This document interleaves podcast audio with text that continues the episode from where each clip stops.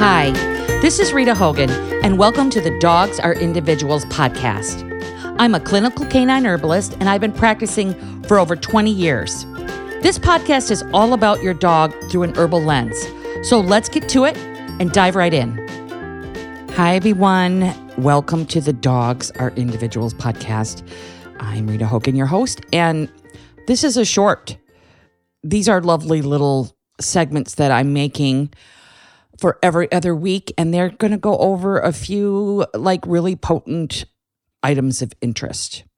And today we are talking about PEA. So, what is PEA? I couldn't even begin to pronounce what the real name of PEA is, but I'm going to give it a try. Palm uh, etoylethanolamide. P A L M I T O Y L E T H A N O L A M I D E. Whew, that is a mouthful.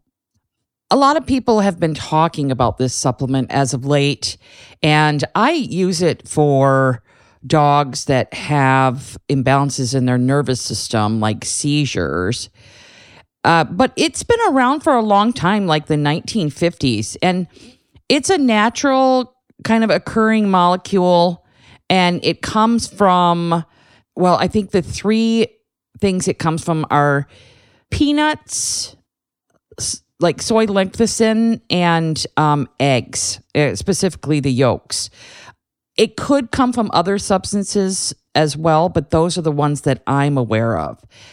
And it definitely helps with the immune system. It helps, uh, definitely has regulating effects on inflammation. So it brings down inflammation. It's good with anxiety and pain.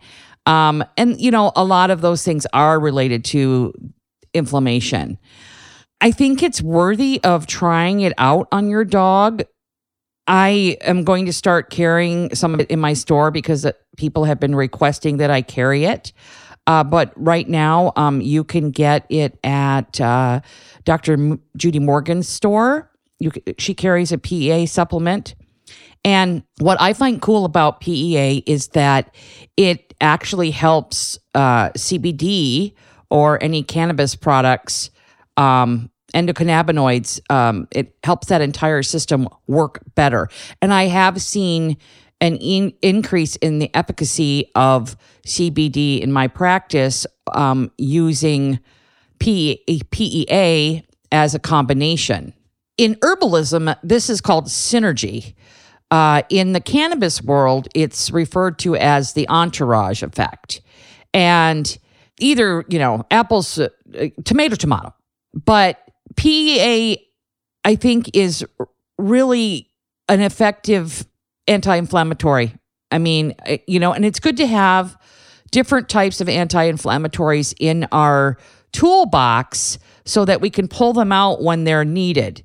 And one of the things I like about PEA as an anti inflammatory is that it it addresses the nervous system. And for me, whatever you're dealing with, you need to address the nervous system in every herbal protocol, pretty much no matter what. And when you address the nervous system and support the nervous system, healing is so much faster and so much more complete. One thing I find it uh, PEA as a really good replacement for is gabapentin.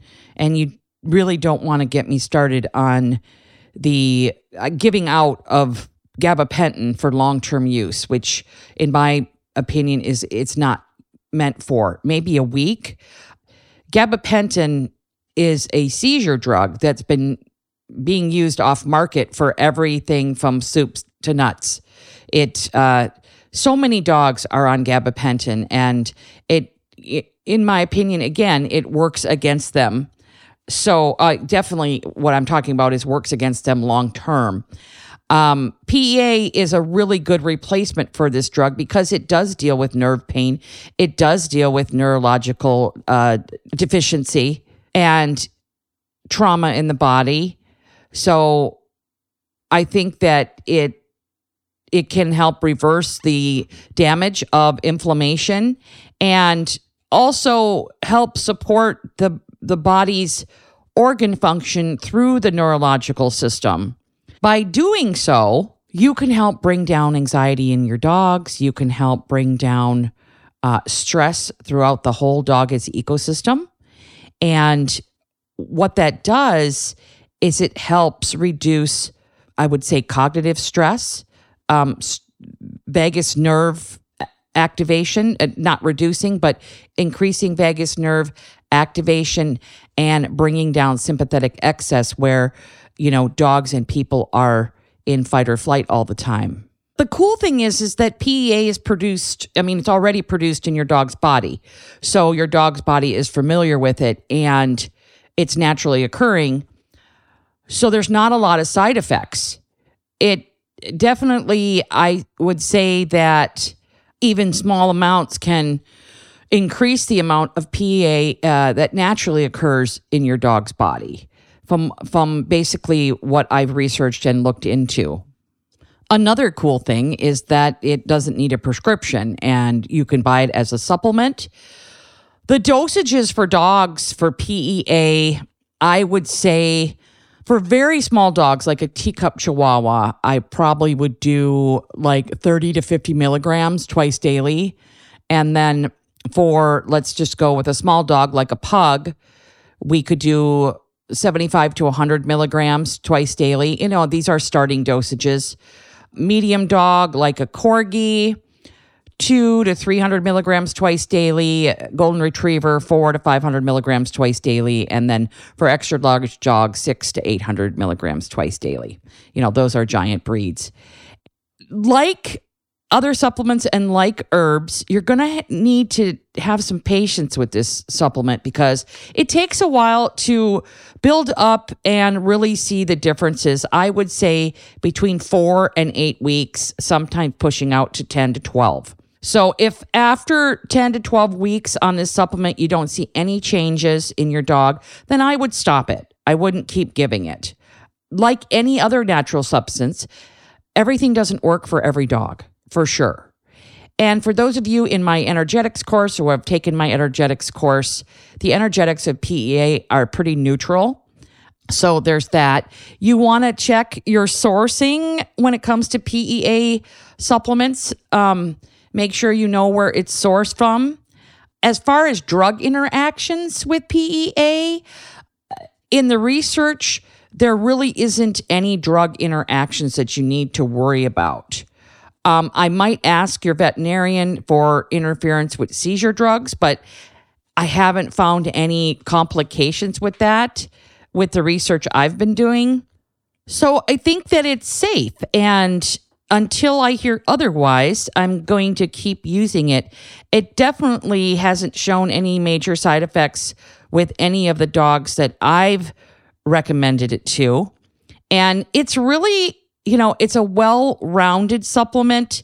You know, again, it can be used for pain, anxiety, definitely old dogs, uh, dogs with arthritis, dogs with kidney issues, dog with liver issues, dog, dogs with heart issues, um, definitely epilepsy, and um, and immune related issues. I think it's a very systemic supplement that you can try to utilize with your dog and see how it works there's a lot of research on PEA that you can look at. You can, you know, look it up and study it if you would like. I do feel that it's very safe and and highly effective for many dogs.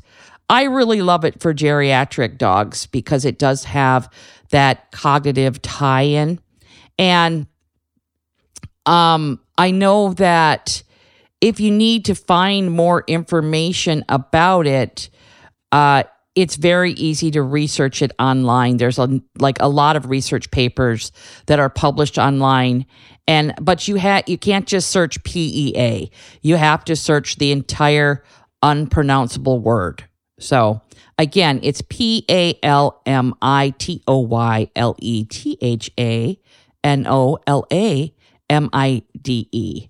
And another thing, it is a standardized extract. It's not a whole plant medicine, but I think it is one of those extracts that does not have a lot of side effects that has been proven uh, effective and it does give us another anti-inflammatory tool in our toolbox. So I hope you enjoyed this short. Um, have a great day, and I'll see you in the next episode of the Dogs Are Individuals podcast. Thanks for listening to this episode of Dogs Are Individuals. If you enjoyed this episode, please leave a review in your podcast app. And don't forget, sharing is caring. So if you love Dogs Are Individuals podcast, share it with your friends and family who love dogs. This will help me so much. And remember, as a listener, I appreciate you.